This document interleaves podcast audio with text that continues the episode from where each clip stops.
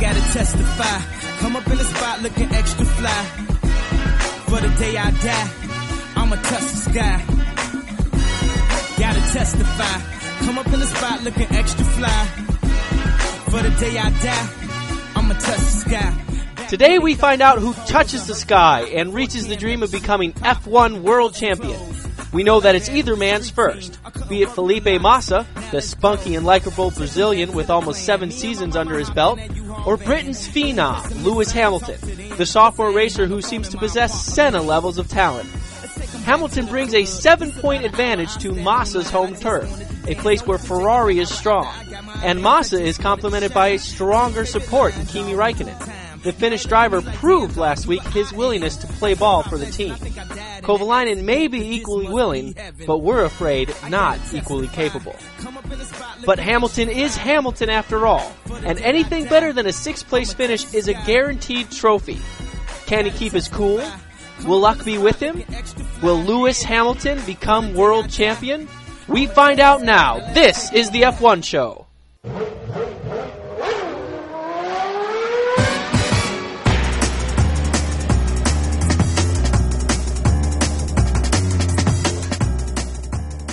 Hello everyone and welcome to episode 41 for coverage of the 2008 season finale, the Brazilian Grand Prix. I'm Robin Warner. And I'm Jim Lau, and there's so much to talk about I can't tell you anything without giving it away, so let's get right into it.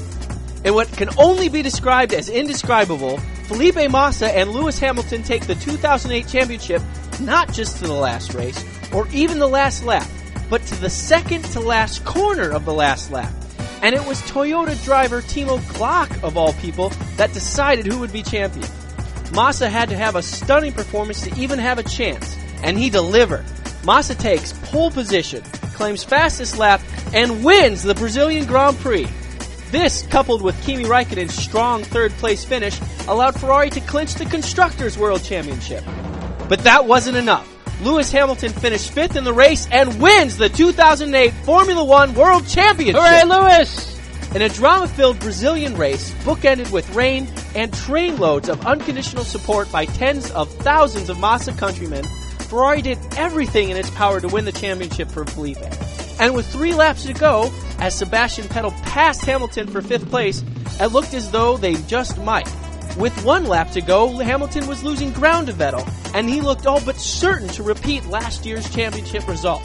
But with only a few corners to go, Timo Glock simply couldn't keep pace with his dry tires on an increasingly wet track. This gave Lewis Hamilton just enough time to pass and regain 5th place at the checkered flag and win the title. No one could have predicted such a nail-biting outcome. In fact, it wasn't until after Massa crossed the checkered flag that anyone found out. It was an unbelievable end to an incredible season of a truly fantastic sport. Jim, wow. Exactly. I mean, that's really... wow! Because it came down, like you said, not just to the last race, the last corners of the last lap, and actually the Ferrari guys were already celebrating. Everyone in Massa's garage was, hooray, they crossed the checkered flag, he'd done it, because at Massa that point... Massa was in 6th place Lewis on the last lap. Yeah, and they were tied on points, but Massa had more wins, so he would have won just by a hair. But wait a minute, it's not over yet. And just from Hamilton's point of view as well, he knew once Vettel got past him that he. First, what got him into the situation was it started to rain late in the race, and so everyone had to pit. Again, almost everyone had to pit for wet weather tires, and that was one of those gambles where it can go so wrong if you stay on dry weather tires, which we saw it do for the Toyotas. In fact, it was everyone but the Toyotas that went to wet. Yeah, because they at that point had very little to lose. I think Glock was in 7th spot, and by not pitting, they say, hey, there's supposed to be rain, but we're not sure, so we'll stay out. Maybe it'll happen. And yeah, they're rolling the dice one way, and other people are rolling another way. But for Toyota, I don't think it was a bad call or anything. They had nothing to lose, really. It almost paid off in a big way. Yeah, I mean, if he'd been able to hold on for a couple of more corners, that would have been, a 4th place finish, 5th place would have been great. But well, let's go to the start of the race, or before the start of the race. Oh man, okay, yeah, okay, where everyone was all set to go. People were getting in the cars, getting ready to go.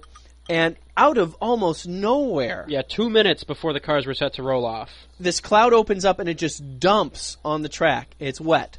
They delay the race 10 minutes, and teams are allowed to switch tires, which I think everyone does. Everyone switches to intermediates. Yep. But then very quickly, not very quickly. It was within 10 or 15 laps, the track was more or less dry. And it stayed dry for most of the race. Yeah, but it was the end of the race where it started to rain just a little bit, and everyone but the Toyotas switched back to wets. Yeah, it was dry on most of the track, but really pretty wet for like start finish straight away in a couple of corners at the beginning of the race. Yeah, at the beginning, exactly. So it was a big compromise in speed around most of the lap versus, you know, as fast as you are on most of the lap, doesn't matter if you spin off the track in turn one. So it was a big compromise everyone had to go with, and you know, everyone went intermediates for the beginning, and then cars sort of slowly started switching over to dry tires, as it was obviously drying out. And then for most of the mid part of the lap, the mid part of the race, there wasn't a whole lot of passing. I mean, there were a couple of good moments, a couple of times, you know, Sebastian Bourdais getting run off track, and you know, and I think in all this melee and drama with the top of the timesheets, I do want to have one mention to the very bottom of the timesheets. Unfortunately, this was David Coulthard's final race. Oh, man. 246th start, I believe. And it ended in turn two. Not his fault. Not his fault, but victim of circumstances. And, you know, we make fun of him for being Crash Coulthard. He seems to be quite good at. But, you know, you really hate to see it end this way. I mean, he had a special car. You know, his car's painted up all special for a charity I don't know the details on that, but it was a special paint job, and this whole deal was his final race. I believe it was for erectile dysfunction. Oh, come on now! Oh, come on! No, it was something a far nobler cause than that. Okay, well, but that's noble, Jim. That's noble for you, maybe, old man. And then just that was one time.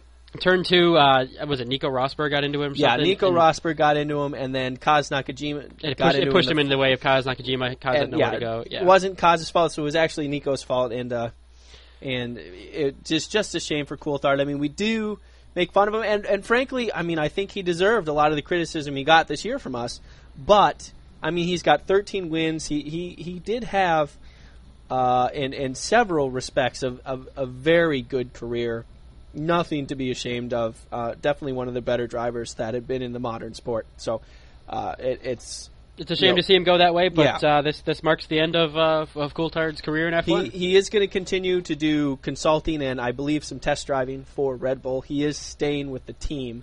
Was he doing test driving? I thought he was just on commentary and TV work and that sort of thing. He's got a contract with British television. Yeah. And he's staying on the team as a consultant. I'm pretty sure he's going to continue to get in the car. Huh. So he's probably looking at what Michael Schumacher's doing these days. And that type of thing, exactly. That's not like a Friday test driver type of deal, but like in the independent test session. Hey, David, what happens if this car crashes? Go show us. Yeah, exactly. We need a crash test. Put it into the wall for us, would you? Could you? and in a way that we would never predict. Exactly. But anyway, back to the race. Okay, so I just want to mention that because, just before I forgot. Yeah, and with all due respect, I'm honestly, Coulthard was a great driver. He might have, I think he left the sport maybe a year or two late, but I mean, honestly, truly remarkable driver, very accomplished in very many ways. So we have to give credit and respect where credit and respect is due. Okay. So back, in the middle of the part of the race, pretty undramatic for the most part. I mean, Massa had control of this race from the beginning. He claimed pole position in commanding way the day before, and Jarno Trulli of all people was in second place. Yeah, absolutely. Which was just kind of a surprise and didn't turn out to be that light either. I don't know quite what it is about Brazil that worked for the Toyotas, but for Jarno anyway, it worked well. Timo Glock was in 10th. I was going to say Timo Glock also qualified in the top 10. But for most of the race, Massa was in fact winning the race, but Hamilton was in fourth or fifth spot, somewhere there where he wasn't. His position wasn't threatened, and he was in enough place to get enough points to win the championship. Sort of keeping it comfortable, yeah. And everyone was just cruising. Ferrari was hoping for something to happen, and McLaren was hoping that nothing would happen. Basically, was the way it went down. But with just 14 laps to go, the report came that there could be rain coming in 10 minutes' time, and a few 5-6 laps after that. Drops. They started drizzling. They started getting drops. People started cycling in. Massa came in towards the end. Yeah, there was a big question because we saw some of the not backmarkers, but some of the you know, second through sixth kind of spot people coming in, and it's sort of the big question was, the big gamble was, is Massa going to come in, or is he going to sort of try to hold off his position? Because even if you're going slower, if you're still out there first and not having to take a pit stop, you know, it's a risk. But everyone looked at the radar screens and figured, okay, it's worth that risk, except for Toyota, and changed over to wet weather tires. Intermediates. They went to intermediates. Yeah, okay, again. The intermediates, and came back out there, and for a while there, I mean, with, you know, some cars pitting on one lap, some cars pitting on the next lap. We had no idea what was exactly going on. It was so. I mean, it was, everything was shuffling around, and you know, you don't know how many cars are going past while you're watching a car in the pit, and where these guys are going to come out. Because sometimes somebody goes into the pits, and they come out like 13th, and sometimes they'll only lose one spot. I mean, it just depends how everything is spaced out. Absolutely. And unfortunately, we were not able to watch this race live as it happened. I was out of the country and just came back in this afternoon, and just in time. So apologize for getting this report to you later, but. Hey, we're still getting it out today. And so we didn't have all the lap times. It was a bit complicated for a while there. But when everybody shuffled back past start-finish line, Lewis Hamilton was in – he was an okay spot. He was in fifth. He was in fifth with Vettel behind him. But with just 3 laps to go, it started getting wetter, and Vettel was incredible. I mean, Vettel was fast all day. Vettel was racing Vettel was racing Alonso for second place during the middle parts of the race. Yeah, the STR really, and that was in the dry. Really did a great job, and Vettel, I mean, well played. Vettel did a fantastic job. I mean, he continues to put his mark in the sport. He deserves a top ride. I'm not sure Red Bull is enough for this kid. Yeah, I agree. And Vettel just owned Hamilton, and that put Hamilton in 6th place. And there's nothing Hamilton could do about it. And so... Yeah, and there was some question, you know, should Vettel go after Hamilton, or, you know, should Hamilton just let him by? Because, you know, Lewis, of course, is racing for the championship. That's all he can think about, especially after last year. I'm sure after the race last year when he lost by 1 point in the championship, he thought, if only I can get back here again. And then he's back here again. He's, you know, he's not going to screw it up this time. He's going to do everything he possibly can. He's in the exact same place he was last year. And Vettel, on the other hand, and I think good on him for doing so, says, hey, I'm racing this guy. I'm not worried about his championship. That's, you know, if he wants to win it, he's got to be faster than me. And he goes and, you know, races Hamilton, and I think, and obviously got past him. So at that point, there's 3 laps to go. Hamilton knows, okay, I've got to get past Vettel. And he just cannot. I mean, they're both pushing as hard as they can. Vettel's pulling away from him. And it's continuing to get wetter and wetter. The rain's still coming down. Yeah, it's hard to see. It doesn't downpour, but it's the rain's steady, and the track gets a little more wet. Yeah, and then, you know, you get the spray from cars and everything else, and there's some lap traffic in there. It got pretty confusing, so they're down to the last 2 laps, you know, 1 lap to go. Felipe Massa was going around on the final lap, and...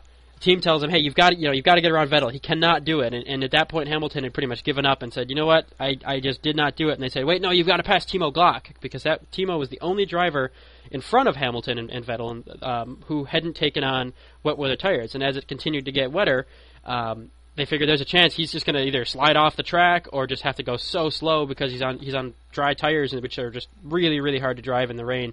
And once there started to be rivers across the track, so Hamilton's driving around. It's the last lap. He still doesn't see Glock, and finally it's 2 corners. Yeah, to go. Turn 10. He sees Glock just, you know, trying his hardest to keep the car on track, and just barely gets past him. Goes through the last corner and wins the world championship. It's just unbelievable. And yeah, it's one of those down to the wire things that I think you wouldn't believe a movie if it came out this way. And there it was. You know. Well, you know, and you felt instantly bad for Massa. Because what a performance he put in front of his countrymen in Brazil. I was going to ask, does this change your feelings about Massa, your impression of him? No, it doesn't.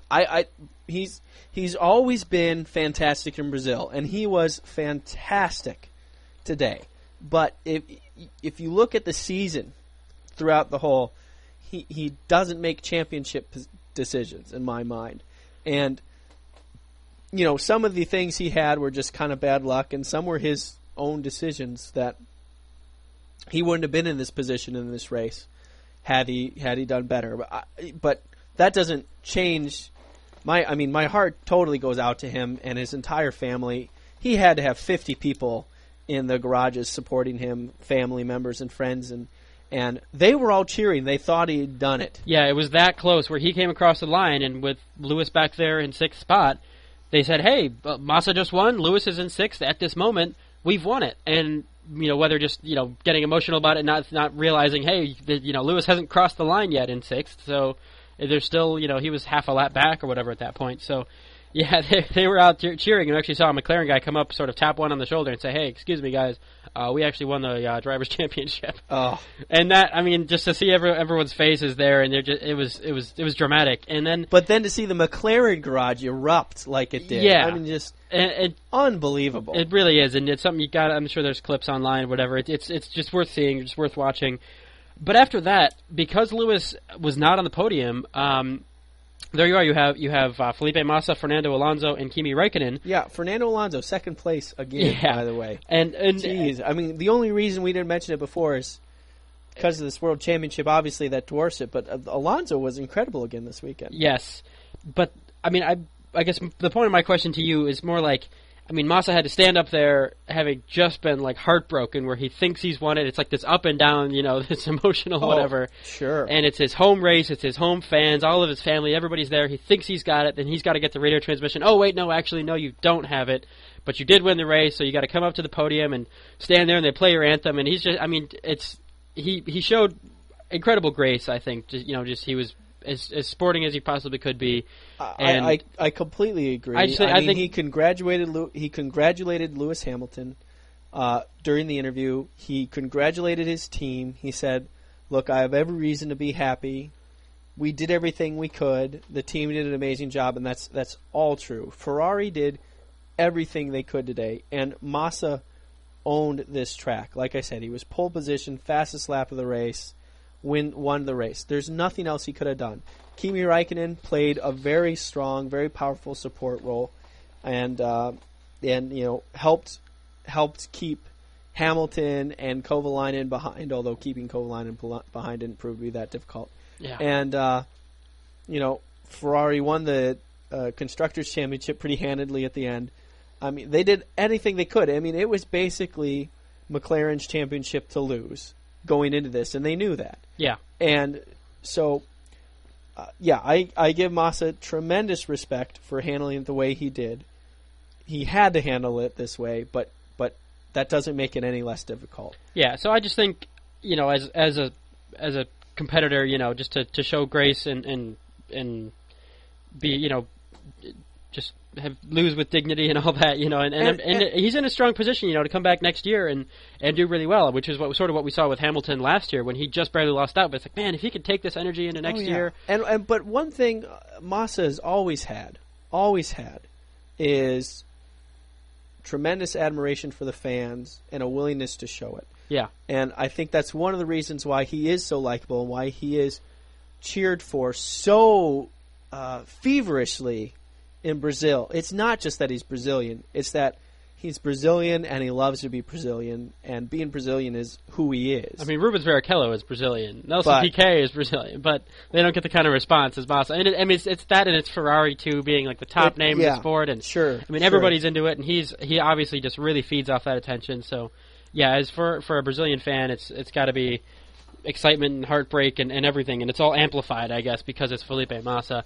Like, even, you know, when it was Raikkonen last year, it was kind of, because it was sort of an outside shot, sort of surprising that Lewis, you know, lost it the way he did, and then it was like, oh, it's Raikkonen, and yeah, he worked really hard and he did well, but it was all kind of a little more surprising, and this is a little more, I feel like, more of a hard-fought kind of championship for Hamilton to come back from where he was, and for Lewis, or for Felipe's championship to fall apart like that. Sure. And ultimately, he only lost by 1 point, you know, so. But what's weird about this season, if you think about it, it really was a season of mistakes.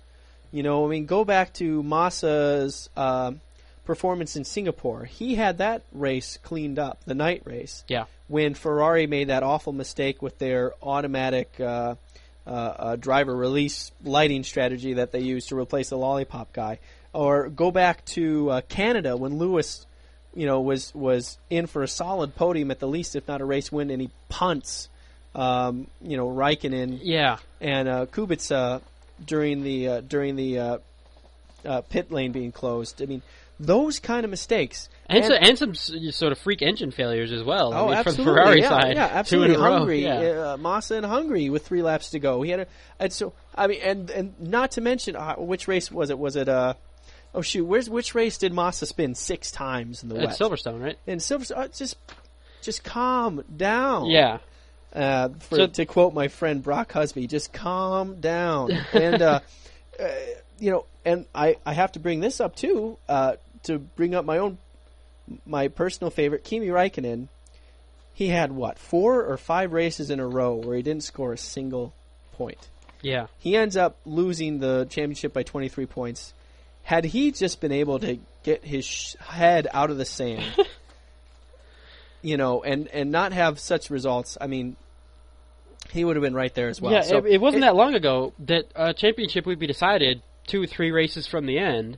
In Michael Schumacher era, even Alonso. Michael Schumacher had the championship land up with 8 races to go, or 2 years. It was just shocking. And like with and then they changed the point scheme and the whole and everything. But it's like even with Alonso, in the last 2 years, it's been down to the wire. And in this case, this is about as down to the wire as it can possibly be. And it's incredible. It's to be in real life, unless it's a drag race to the finish line from out of the last corner and whatever, nose to tail. But it's absolutely incredible. And I guess I don't know if that's a result of these rule changes of the trying to change the tires and the downforce and making the cars more competitive, because we haven't necessarily seen any more passing or things like that. But I think the big equalizer. I don't know if Hamilton is just. One thing you have to say is that Schumacher's out of it.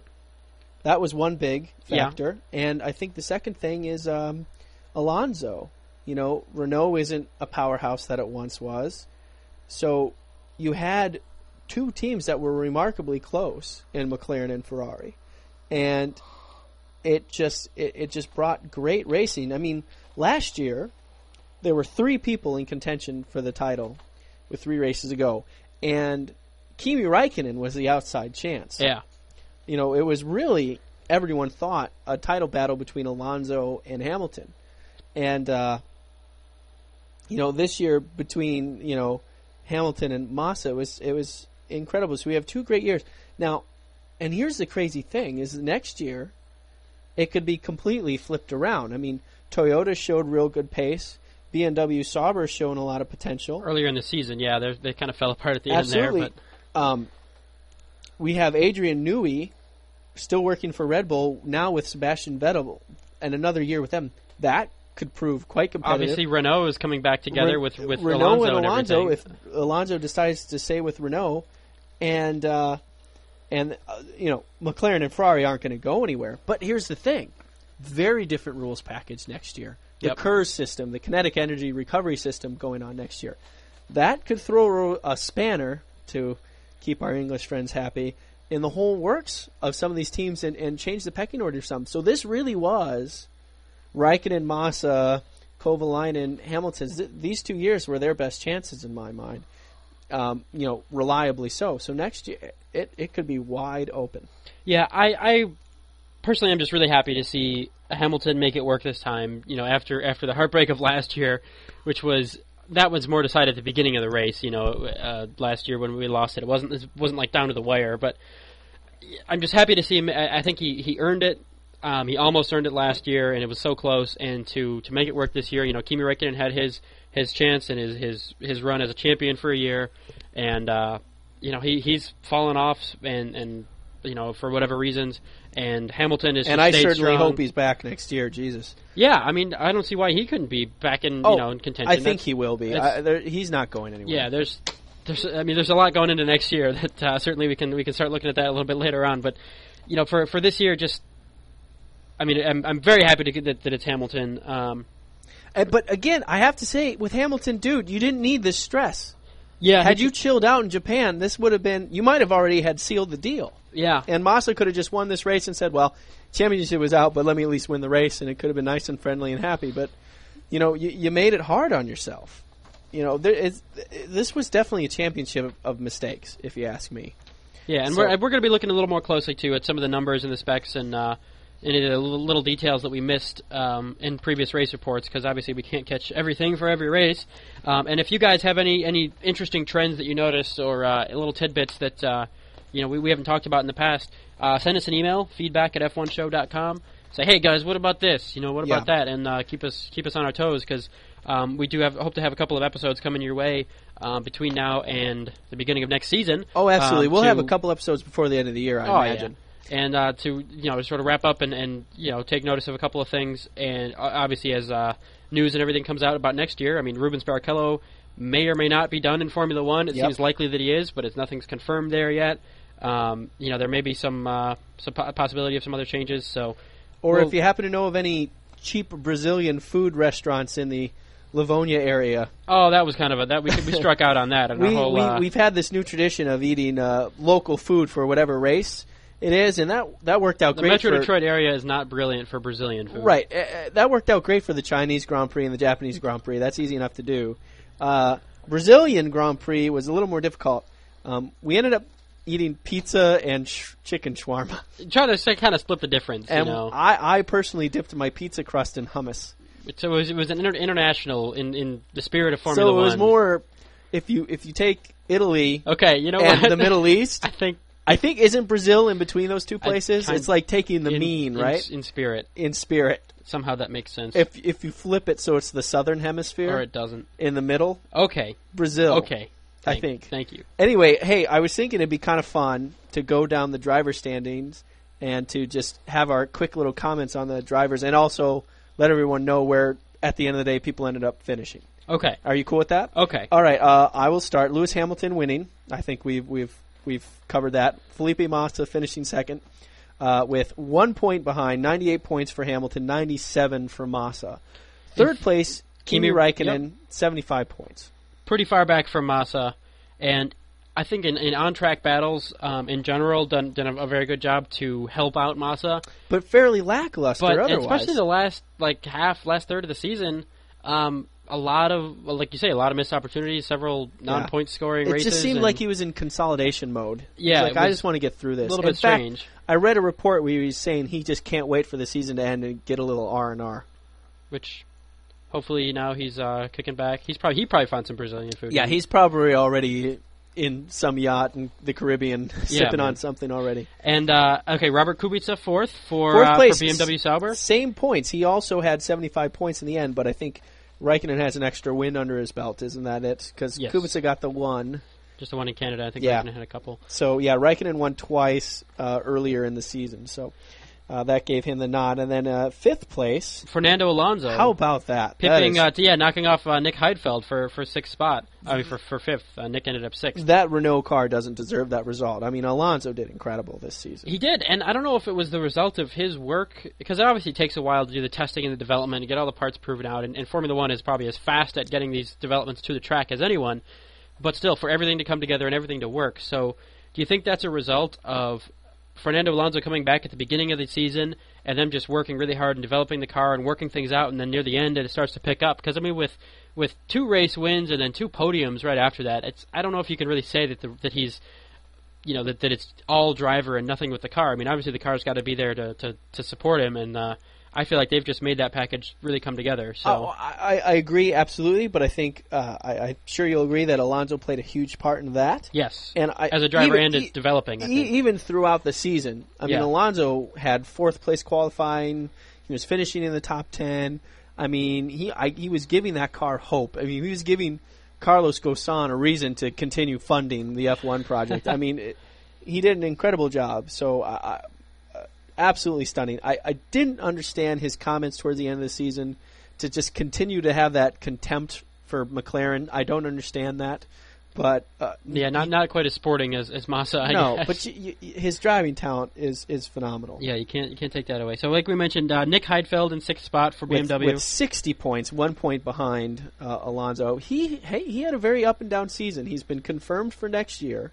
Yeah, both BMW drivers, Robert Kubica and Heidfeld, back for next year. And he had moments where he was very, very good, and then moments where he was pitiful. I think. A couple times not making it out of Q3. I think once not out of even Q1. I mean, yeah, there's some issues there. I have to say, one of the things I liked about him in 2007 was his consistency, which is why I thought Heidfeld was more likely to get BMW Sauber's first win over Kubica, but his his one strength went away this year, and that's a shame. I think he's got to get it back. Yeah, for a while there, he had like how many, you know, I don't know, 10 consecutive points finishes or something. Oh, yeah. Or, you know, a lot, something even always more than that, got into Q3, all these different things, and that just kind of went away. Yeah. So 7th place, Heikki Kovalainen, the second McLaren with 53 points. Yeah, so that's pretty bad. If you look at the McLarens and the Ferraris, it's 1, 2, and 3, and then back in 7th, which I think really just demonstrates Heikki did not do a good job supporting Lewis Hamilton. And, for example, today in Brazil, where his job was basically to hold Fernando Alonso back as much as possible. Or Raikkonen. To keep him being, sort of a threat. Raikkonen busy. And that didn't happen. Not even close. Alonso got by him. And he's lost every single on-track battle that I can think of. You know, just about anyway. Yeah. And everything that this comes year. To mind. And also, the one win he got this year, I think, that was luck. He was just kind of in the right place at the right time.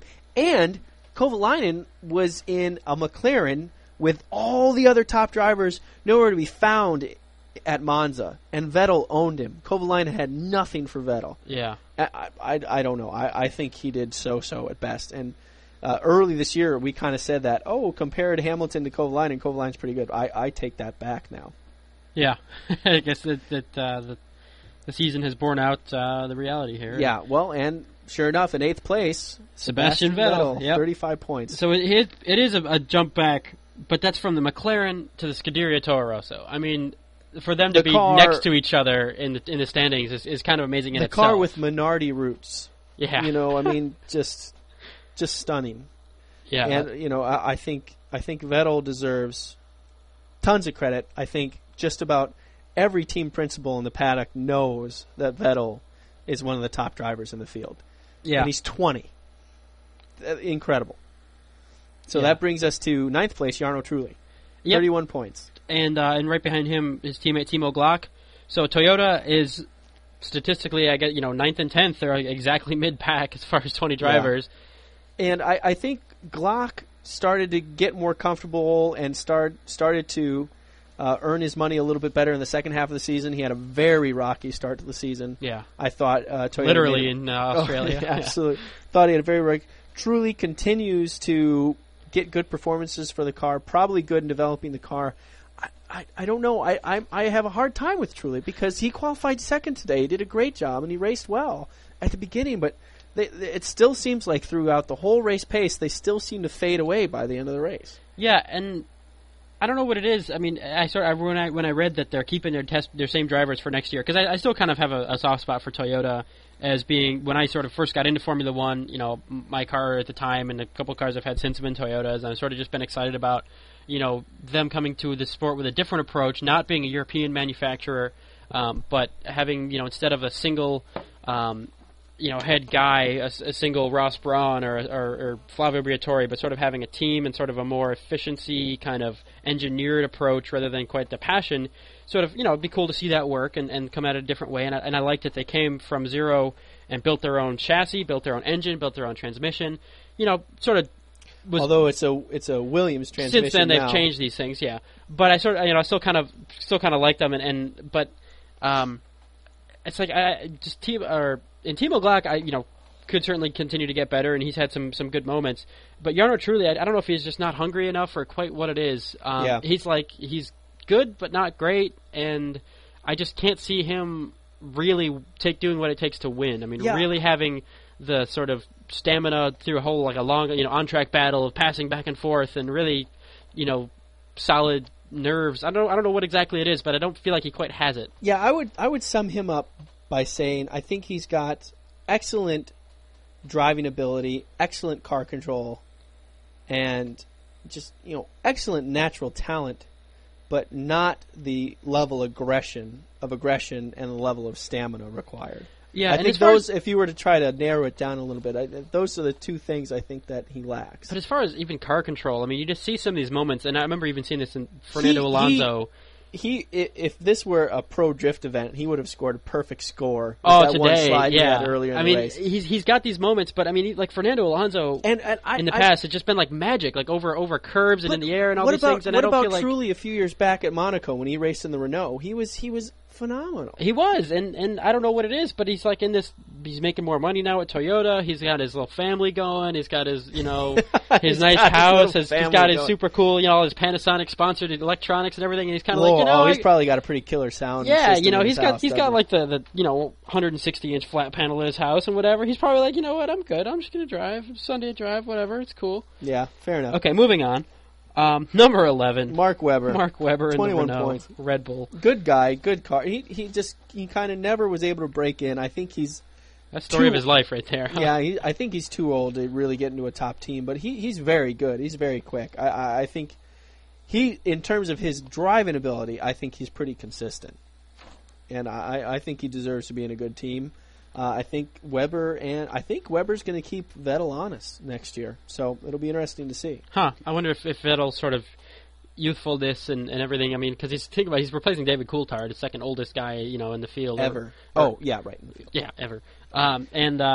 You know, if his sort of enthusiasm and his lap times, if they'll sort of push each other, and I hope they will. Although I kind of hope the same thing when Alonso went to McLaren with Hamilton. Well, they did push each other. They did. Yeah, we all know how that turned out. Nelson Piquet in 12th, 19 points. I still don't have much positive to say about this guy. Yeah. I'm not positive he's going to be in the seat next year. I don't know if he's earned it. I don't know if that's been confirmed or not or what. I don't maybe it's going to be Bruno Senna in that seat next year. Ooh, that'd be something. Wouldn't that be something? It would be something. So I just said. There'd be something there. That'd be something. It'd be something. And then, and disappointing result, 13th, Nico Rosberg in the Williams Toyota, 17 points. Again, just some inconsistency. Showed so much promise early in his career. But see, the difference is Nico Rosberg's inconsistency might be in the car. I think he's quite good as a driver. Yeah. It's tough. Yeah, I haven't seen many really poor choices on his part that have been like, wow, that was really Nico. I mean, there's been some unreliability with the car, and yeah, that one was a little bit questionable. But either way, it's he's only got 17 points. Not a whole lot to speak of there. 14th, Rubens Barrichello. Rubens in the Honda, 11 points. And Honda they just no denying it. They said, you know what, we're glad the season's over. Yep. Like, let's get out of here and go home. Terrible season. I hope that Ross Brawn can make some things happen, because that was pathetic this year. And Jensen Button, he's going to have to retire not too long from now, and I'd like to see Jensen Button win a couple more races. He's a nice guy. Good bloke, that. Good bloke, that guy. And if I'm a Toyota guy from way back, then you're a Honda guy from way back. So yeah, it all kind of works. My history is Honda. I guess I own 3 Hondas now. Yeah. A total of... Well, let's not get into it, but... How many cylinders and wheels 5, and everything else? 11 cylinders. I own 11 Honda cylinders. Oh, the lawnmower. You counted your lawnmower, right? I'm counting the lawnmower. Oh, goodness. It's nice. It starts first pull every time. Wow, nerd. Dude, okay. It's a good lawnmower. Number 15, Kazuki Nakajima in the other Williams Toyota. Only 9 points. I mean, he's just an driver. He has a couple of good moments, couple of crummy moments. He's not dangerous, but he's not an E-Day level of bad, but... I forgot about UG E-Day. Man. D-Day for E-Day. He was always good fodder for something to talk about. Yeah, exactly. Yeah, no, UG E-Day, man. Oh, boy. But, yeah, Kazu Nakajima, I don't know, if it's some car and some driver and whatever, but that never quite came together. But he scored 9 points this season. That's more than we can say for David Coulthard. That's true. 16, 8 points for David Coulthard. Never going to score another point in his life. Again, his race today was truly a shame. I think he should have left a year ago. But, congrats to him on a career. 13 wins, second place in the championship twice, I believe. Sounds like he really should have won it. Always a bridesmaid, never a bride, so to speak. Yeah, so, and I found out today, apparently he survived a really horrific private jet, a plane crash, which was a little bit before my time in Formula One. Well, how about that? Mine too. I didn't know that. So and okay, 17th, Sebastian Bourdais and the other Scuderia Toro Rosso. Again, he started to show some real potential. Vettel really stood out as an amazing talent, but I think Bourdais proved that he deserves a place in the F1. 4 points to 35. Yeah, but. I know. Yeah, but that doesn't tell the story. I mean, consider Monza. Vettel was on pole, but Bourdais qualified, I think it was 4th or 5th. And then his car wouldn't start on the grid, and he had to start from the pits. I mean, yeah. Bourdais had that kind of luck. And it did take Bourdais more time to get comfortable in the car. Maybe Bourdais the next Mark Webber. Yeah, Bourdais didn't have the testing time and the development time that Vettel had. I mean, Vettel was a test driver for BMW Sauber before he got the seat in the Red Bull, and he had a race start last year. One race. Yeah. You know, so Bourdais really, you know, he didn't have as much time to get used to. So I know that's a little bit of an excuse. And Bourdais was also in the U.S. racing scene for a while, which is a bit different. I think it took some time to acclimate, but. Either way. I hope that next year is a better year. Jensen Button, same thing, 18th with 3 points. He's a better driver than the points show. Yeah. I'm honestly surprised. I didn't realize this before. I thought Button would have outscored Barrichello, but no, 3 points, man. He's the last guy to score points. Then Giancarlo Fisichella in 19th, Sutil in 20th, and then the Super Aguri drivers are still listed on the Formula One website. At mid-season, I started to think Sutil had some potential, but I don't know. I mean, that's hard to say. I mean, I think is it the car? Every once in a while, they'll be up there, like sort of during a pit rotation or whatever, and you think, oh, maybe they can do this in a one-stopper or this. You know, something crazy can happen, and I want to say the Spiker, the Force India team can come out with. But you know, they ended the point, and actually, Fisichella was running 7th for a while today in Brazil. Yeah. But after the pits, you know, rotation and everything, he's out of the points. So. Yeah, a pointless season for them, which is too bad, but so it goes. And, of course, Super Aguri only competing in, like, 3 races this year. No points for either of those guys. Yeah, I don't think Fisichella is going to go anywhere. I think Force India is the best he can hope for the rest of his Formula 1 career. But, again, since we're kind of in this forgiving mood today, Fisichella has had great some performances. He's had some good wins, but I think he's, you know, on the waning side of his career. Sutil, I think this was really his year to show some performance. I think at this point the best thing he could do is something similar to what Massa did, which is take a test driving role with a better team if he can find it and try to move up that way. Yeah, let's be honest, he's no Marcus Finkelhawk. I mean, exactly. Let's just leave it at that. I think that's right. And perhaps... what Sutil should do is get a performance box, because the F1 show is supported by the performance box. A GPS, you see I've already this time. Yeah, that was beautiful. Lap timer, performance meter, and data log are perfect for any car nut to use at track days, autocrosses, or to simply see what your car can do. Shipping worldwide, that includes you, Australia. No, it doesn't, actually. Oh. We don't know Australia. You said worldwide. It was, but we don't do Australia. Shipping almost worldwide from V-Box USA. For more info and the online store, go to performancedrift.com. And if you're from Australia, send complaints to V-Box USA. Yeah, yeah. No, there's a dealer in Australia. You can get them locally. Okay, go to V-Box Australia. You can buy them, just not from us. That's fine. But still give us money. And, oh, yeah. That'll be great. And as always, I want to mention to visit the F1 Show website, f1show.com. You can find a link to the Facebook page there. You can click through and leave us a Skype voicemail, which actually I don't think is working anymore. Predictions for Australia. Felipe Massa wins. I don't know. Yeah. I'm going to go with Coulthard. I think Coulthard's going to pull it out. Yeah, great. He's due. He's due. Barrichello. I mean, let's be honest. Okay, all right. And a quick rundown of the team standings. Okay, Ferrari won it, as we mentioned, the Constructors' Championship. Yeah. And that is very important as far as, you know, Ferrari being, you know, they can be considered world champions. You know, they are. They won the Constructors' Championship, and that speaks, I think, more to Heikki Kovalainen's lack of performance. As much as anything, yeah. Compared to, you know, they had 2 solid drivers with the Ferraris compared to really one and a half. Considering, again, I'm going to bring this up one more time, considering Raikkonen's drought. Yeah. And that Ferrari still got that win. I mean, I think that's pretty impressive. Yeah. McLaren second with so Ferrari had 172 points, McLaren with 151, BMW Sauber best of the rest and at 135 points. Not a top team yet. No. And then Renault, who came back late in the season but with 80 points. And I mean, again, 61 of those are Alonso's. Yeah. And then right behind them in 5th spot is Toyota. Again, right in the middle. Points. Dead spot in the middle. Yeah, right in the middle. They're a solid mid-pack. Right behind them, Scuderia Toro Rosso. Ahead of Red Bull. Yeah, by 10 points, by one win. Yes. So STR's got 39 points. Red Bull Renault with 29 points. Williams Toyota in 8th. Not what they were looking for. That car, I don't know. They need to get some real money behind them. Yeah, and the absolute backmarkers, Honda and Force India. Honda with 14 points. Force India with a big 0. Yeah, that's terrible. So we all know how that goes. Hopefully... I do want to see Honda do well. I think. I desperately want to see Honda do well. I still have my eye on that S2000 for next year. That doesn't change. I still have respect for Honda as a company, as a team, and I really like Jensen Button. I really like Ross Brawn, and I really like my lawnmower.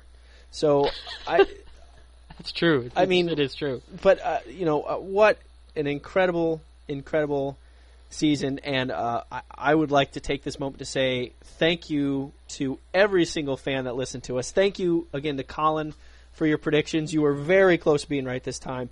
And thanks to everybody for the support and the compliments. We really do enjoy the show, and we enjoy it because you guys enjoy it, and that means the world to us. And thank you also, Nick, for posting some your comments on the blog there, and Peter and Colin again. So, yeah, and everyone else, as soon as it's posted online, I guess if you're hearing this, it's been posted. It's been posted. Wow, it's the future again. It is. It's time travel, man. It always weirds me out. And absent-minded professor Jim Lau. Exactly. Leave us comments on the Facebook page, right on f1show.com. Send us emails, whatever. We love hearing from you guys, and thank you for listening all season. You're absolutely going to be hearing more from us. We definitely plan on talking to everybody during the off season. We look forward to talking about gossip, 2009 driver's lineup, and we're working on getting some inside information even from who was wearing what sources at the Grammys, all that stuff. Yeah, I don't know about that. Yeah. And absolutely, so if you haven't subscribed to our feed, if you download our shows one by one, absolutely hit subscribe. You can do it on iTunes. You can go right on our website. Tell your friends. And when there's not actual races on, we will still bring out some shows for you. And until... I don't know when exactly. And give us some feedback. What do you and don't you like about the show? I'm desperate to hear more about, if there's any specific aspects, if you'd like to see something added to the show, if you'd like to see something taken out, let us know. If you'd like us to talk about performance boxes more, maybe. Yeah, we could add sound effects to make us sound like robots. We could do that. We have the technology. All right, on that note, it's time to end this. Thank you guys again for listening for the whole season. And until we come out with you with some postseason updates, I'm Jim Lau. And I'm Robin Warner. Thank you for listening, and see ya!